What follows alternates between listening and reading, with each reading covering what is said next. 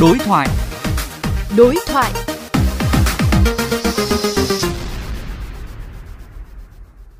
Thưa quý thính giả, thành phố Hồ Chí Minh vừa có ca tử vong do sốt xuất huyết, khiến nhiều người lo ngại, đặc biệt học sinh đang vào mùa tiệu trường ở bán trú.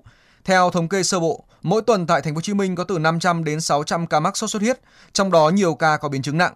Đối thoại với phóng viên Nhất Hoàng về vấn đề này, bác sĩ Nguyễn Minh Tuấn, trưởng khoa sốt xuất huyết, bệnh viện Nhi đồng 1 thành phố Hồ Chí Minh chia sẻ.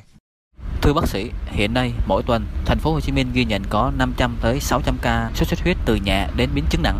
Vậy nguyên nhân ở đây là gì? Nhiều khi người ta lo lắng, người ta không tái khám, nhận biết sớm dấu hiệu sốt huyết, không có chịu đi khám do người ta sợ vô bệnh viện đông đúc, sợ lây bệnh. Thì cái đó coi chừng người ta vô trễ, làm cho em bé sốt huyết nó nặng lên. Còn triệu chứng sốt huyết nó cũng không có gì thay đổi, sốt cao lừa đường mệt mỏi, rồi có dấu hiệu cảnh báo đau bụng, nôn ói nhiều, đùi bứt rứt hoặc là tay chân lạnh, xuất huyết, da nêm. Cái cách tốt nhất để mình phòng ngừa bệnh này là gì? Phòng ngừa tốt nhất đó là diệt mũi, diệt lăng quăng, tránh để mũi đốt bằng cách phải ngủ văn mồm, mặc áo dài tay, thoa những cái thuốc bôi ngoài da an toàn phù hợp với tuổi để chống mũi đốt. Dùng nhang thơm trừ mũi, thuốc xịt phun để diệt mũi. Trong quanh nhà, vệ sinh nhà cửa, tránh những cái chỗ mà mũi có thể đậu nghỉ và tránh để những cái lưu vại chứa nước bỏ quên phải thường xuyên xúc rửa dọn dẹp những vật dụng chứa nước bỏ quên xung quanh nhà ví dụ như là vỏ xe cũ lon sữa hộp cũ gáo dừa chăn bắn tối Vâng, xin cảm ơn bác sĩ.